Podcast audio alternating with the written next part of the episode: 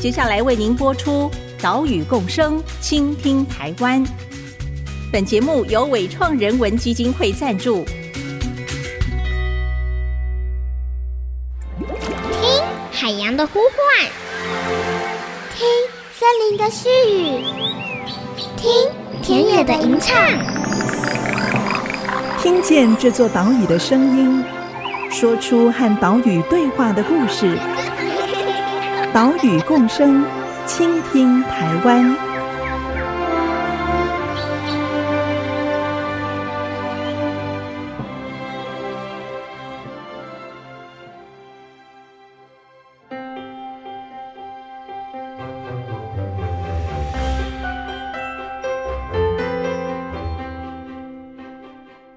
大家好，你收听的是 IC 之音 FM 九七点五，岛屿共生，倾听台湾，我是袁长杰。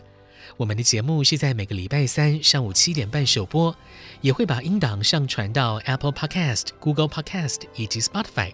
如果你是使用这些平台聆听的话，请记得按一下订阅哦。我们先前有为大家介绍到会面狂鹰过境台湾的消息。今年总共有十一万七千九百七十一只灰面狂鹰过境台湾，也再次写下了有调查以来的新高纪录。早年这些猛禽过境台湾的时候，经常是遭到猎捕，因为他们晚上会栖息在恒春半岛的满洲乡，而这里呢，土地不利农耕，当地人贫穷。所以这些猛禽就被猎人打野食，或者是贩售做标本来补贴日常收入。但是现在许多当地的社区都转型了，经由垦丁国家公园的协助来推动社区生态旅游，让生态保育跟经济不一定要站在对立面，让这个永续的环境啊也能带来经济收入。今天我们就带您前往垦丁国家公园管理处。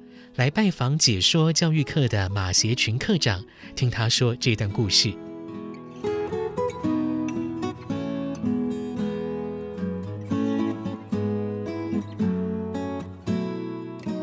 现在我们所在的地点是垦丁国家公园管理处，我们来拜访解说教育课的课长马协群课长。课长好，主持人以及 IC 之音的听众朋友，大家好。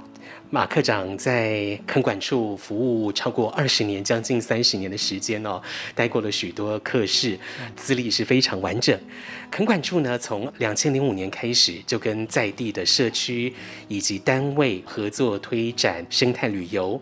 一开始是从社顶部落开始啊，到后来包括像是满洲啊、里德港口、龙水后湾等等啊，到现在已经有十一个社区或者说单位哈加入这个生态旅游。里面好几个社区的发展，都可以说是国内社区发展生态旅游的一个典范，一个学习对象。那首先请课长来跟大家介绍一下垦丁的生态旅游。比如说，我们也会到垦丁来玩水啦，去做水上活动哦。那这两者就是生态旅游跟一般的旅游着重的面向有什么不一样？嗯，我想旅游是现代人生活上不可或缺的一个元素了。生态旅游这个观念，大概是在一九六五年国外提出的。那之所以会提出一个这样子的观念，就是发现之前的传统旅游，尤其是旅游地是在有生态环境的地方，对于那边的环境，对于那边的生态，对于那边当地人的生活文化，其实旅游的活动造成了负面的影响。所以才提出一个生态旅游的观念。嗯，这个观念下就是希望旅游者到生态旅游地去做旅游活动的时候，是要有一个责任感。怎样的责任感？要让当地的环境、生态，甚至人民的文化、生活习惯，都受到一定的保护，甚至有正面的提升。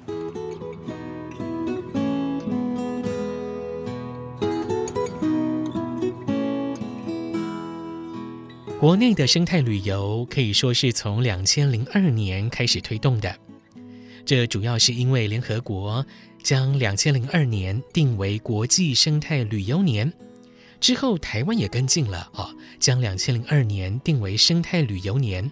交通部观光局也在那一年提出了生态旅游白皮书，要发展生态旅游。当时内政部底下的国家公园也跟进响应，在垦管处这边就开始推动以社区为基础的生态旅游。从最早设顶部落开始，到现在已经有十一个在地社区来响应了。马科长他也谈到了社区生态旅游的特殊之处，以及为什么垦管处要推动社区生态旅游的原因。这边要说明两个名词，一个叫生态旅游，一个叫社区生态旅游，差别在哪里？差别“社区”两个字，其实就是操作的方式，操作的人，Okay, 如果是来自社区。嗯用社区、用生态旅游地当地的人所从事的生态旅游，我们才称它叫社区生态旅游。是。那否则一般的生态旅游，几乎是每一个人都可以做。我们也很期待旅行社、好民宿业者，只要从事观光旅游的，都可以从事生态旅游，因为这个东西对于环境来讲都是正面的。但国家公园里面的话，比较特殊的就是。我们还同时做保育工作，是。那社区保育其实对国家公园来讲是很重要的保育工作的一个元素，所以我们才会想到我们的生态旅游特别要跟社区结合，是。所以就会成为社区生态旅游是我们推动的一个主力。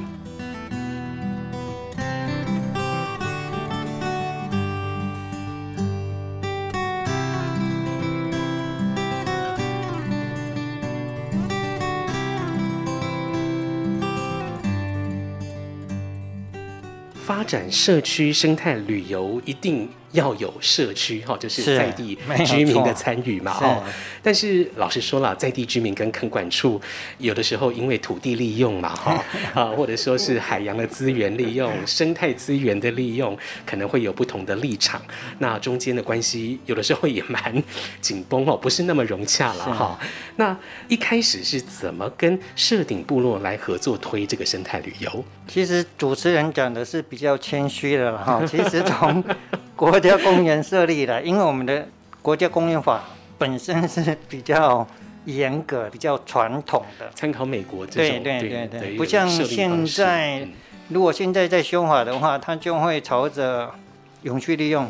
那以目前的，还是目前的国家公园法，它是以保护为最主要，但永续利用的话，那个是比较后来才有的观念。是。所以在很严格的保护之下，其实我们不是有时候才跟社区有冲突了哈，好像是一直跟社区的关系都蛮紧绷，蛮紧绷的，蛮紧绷的，对，蛮紧绷的。所以只要我们穿的这身制服出去的话，要做一些事情，有时候是蛮不方便的哈，也不是挺顺利，哈，也不是挺顺利。所以当初在推动国家公园社区生态旅游的时候，我们就想到，势必然中间要有个桥梁，要有能够当做国家公园跟社区之间桥梁的一个团体，嗯，来帮我们做操作。所以我们就找了屏科大的陈美惠老师，啊，是跟他的团队，陈美惠老师，对，跟他的团队，然后开始跟我们合作，推动我们园区里面的社区生态旅游，因为。推动社区生态旅游，刚才有讲到它的重点就是社区，嗯嗯嗯，就是社区里面的人，它是成功最重要的一个元素，可是它也是最难克服的一个关键。你知道，人的问题是最难处理的，对，嗯，对我们如果纯粹处理动物、植物的话，其实对我们来讲操作上还比较方便，但人的问题其实是比较复杂的，嗯嗯嗯，是。比较复杂的。那美惠老师。他很有耐心，对这方面他也很有心，所以透过他们团队的话，其实我们在从事设顶社区生态旅游的时候，当然刚开始老师他们还是受到很大的质疑，因为他们代表公部门。嗯，对。可是经过他们驻点长时间的跟民众沟通，陆陆续续的操作里面，社区的居民他也感受到，其实这样子的一个社区生态旅游方式，对他们来讲是正面，嗯，大于负面，所以他们也就慢慢接受，慢慢接受。所以在社顶，我们操作了四五年哦，嗯，四五年之后，他们才算是比较成熟稳定的在运作这个社区生态旅游。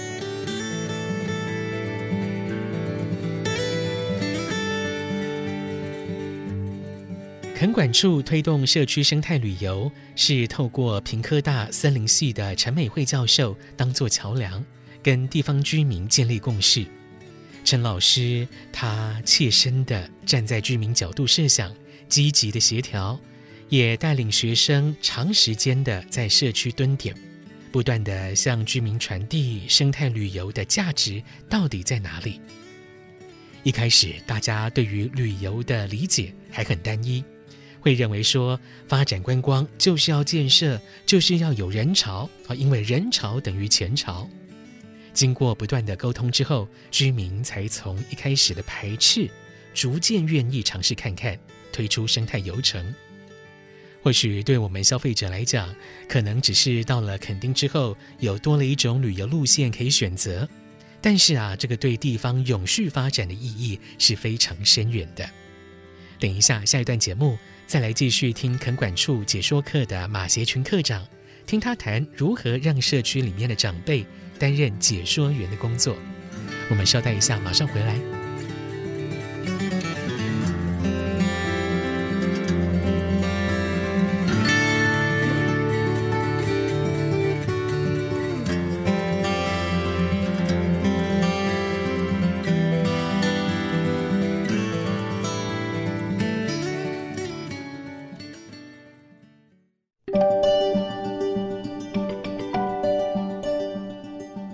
生态旅游在国外的操作算模式蛮稳定的，呃，居民会议、课程安排、社区回馈、巡守监测，基本上这个大概都蛮固定的模式，只不过是社区怎样的状态下能够去接受。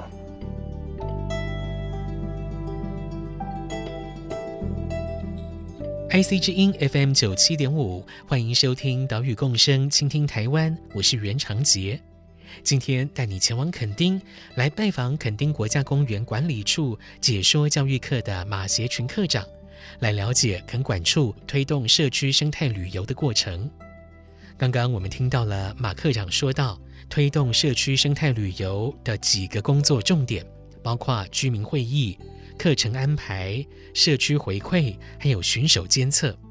但是进行这些工作之前，要和在地居民建立共识，这点很重要。我们来听马课长的解说。其实我刚才提过，生态旅游在国外五六十年前就开始了，嗯，所以其实怎么去操作它，原则上有一定的模式出来了。比如说社区的沟通。跟居民之间每一个礼拜或者是每一个月的定期的沟通会议，那是势必然少不了的。嗯，那我们是做生态旅游，所以生态资源的盘点是必然就是社区生态旅游的一个重要的工作。那盘点完之后，它会有流程出来。那尤其我们这边算是比较偏乡吧，居民基本上就比较年长，年轻人也都外流。所以人数也不是那么多，所以在整个推动的过程里面，当然两个很重要的就是一个就是共识，要让他们了解为什么要推动社区生态旅游；第二个是他们能力上的提升，嗯，要能够帮他们把能力提升到能够担任一个社区生态旅游的解说员，甚至包括日后的整个环境的监测。嗯，巡守，哦，这些都是要做的。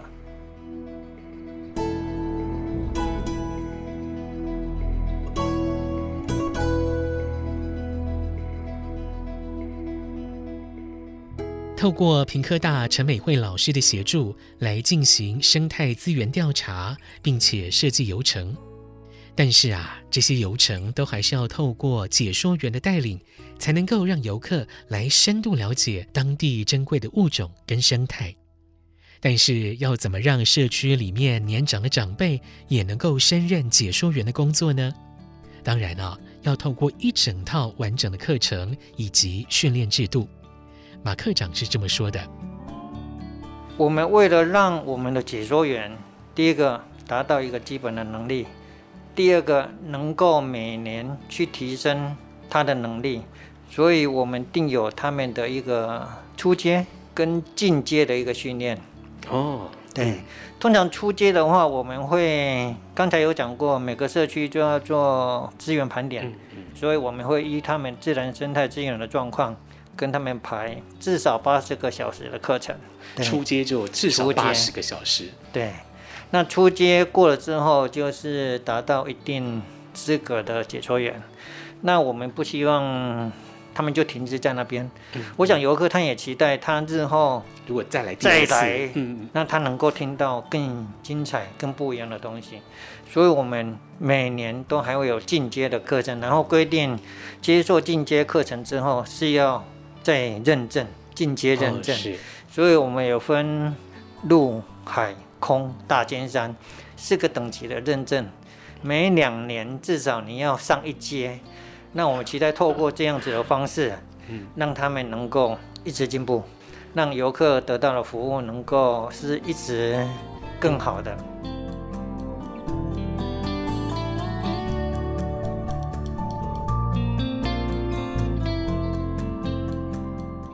解说员的工作不只是带队向游客解说当地的物种跟生态，还要肩负起环境的巡守跟监测工作。这是什么样的工作呢？又为什么解说员要负责巡守跟监测工作呢？我想生态旅游它一个重要的目的就是希望能够做到环境零减损。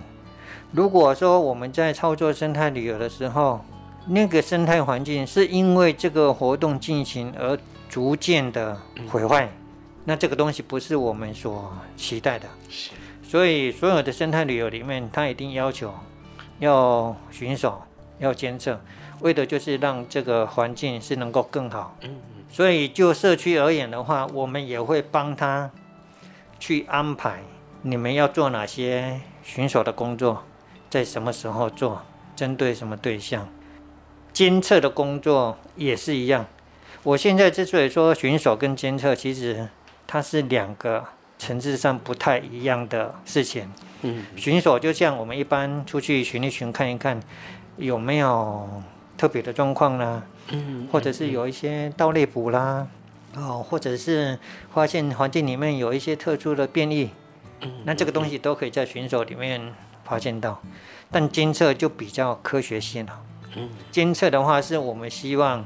在监测过程或到达某一定的期间之后，我们要回头去检视，检视这边的生态环境、物种数量啦，物种的种类呢，是环境有没有因为什么原因而变多或变少？当然变多是我们期待的，有可能变多吗？有，因为我们社区生态旅游会做环境改善，嗯，所以原则上我们的期待值不是只是零减损，而是让它能够更多。但当变少的时候，那是必然，我们就要检讨是什么原因，是我们的生态旅游活动，或者是全球气候变迁，或者是其他的原因所造成。嗯，这个就是监测工作的一个意义。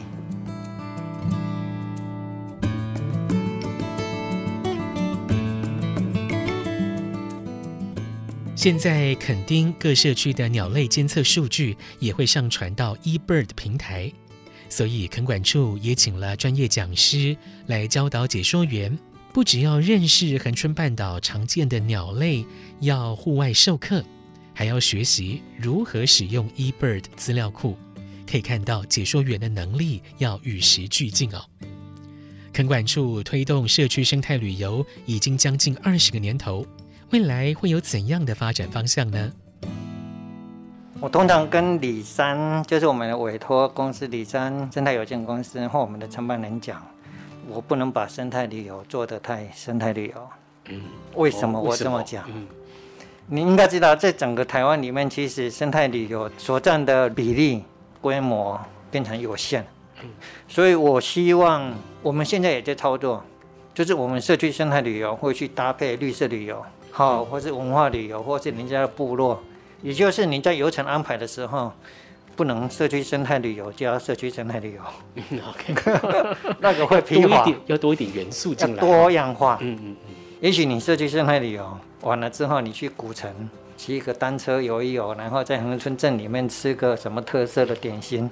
而那些东西基本上它不是生态旅游，是是。那但你如果能这样加进去的话，我觉得社区生态旅游它的行销推广跟愿意接受它、愿意来接触它的人，至少我个人觉得会相对再更多一些。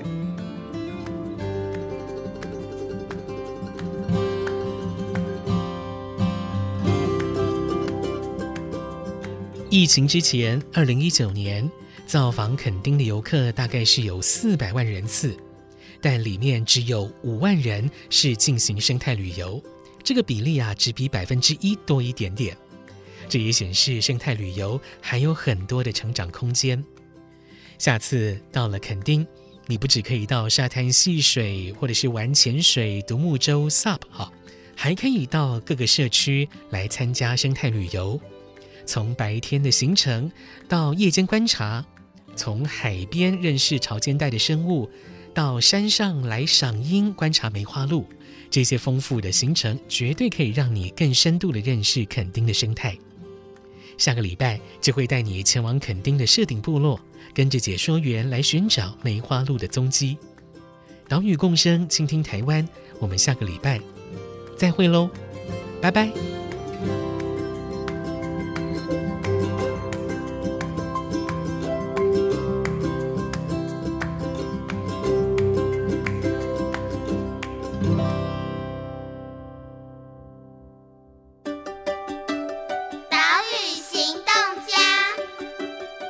是垦丁国家公园管理处解说课课长马协群，在这里，我邀请大家来做一件事情：吃素，不是迅速的素，是荤素的素。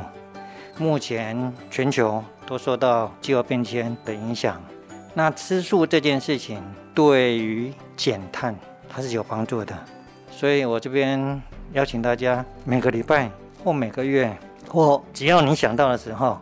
都可以多吃一餐素食，一起来救地球。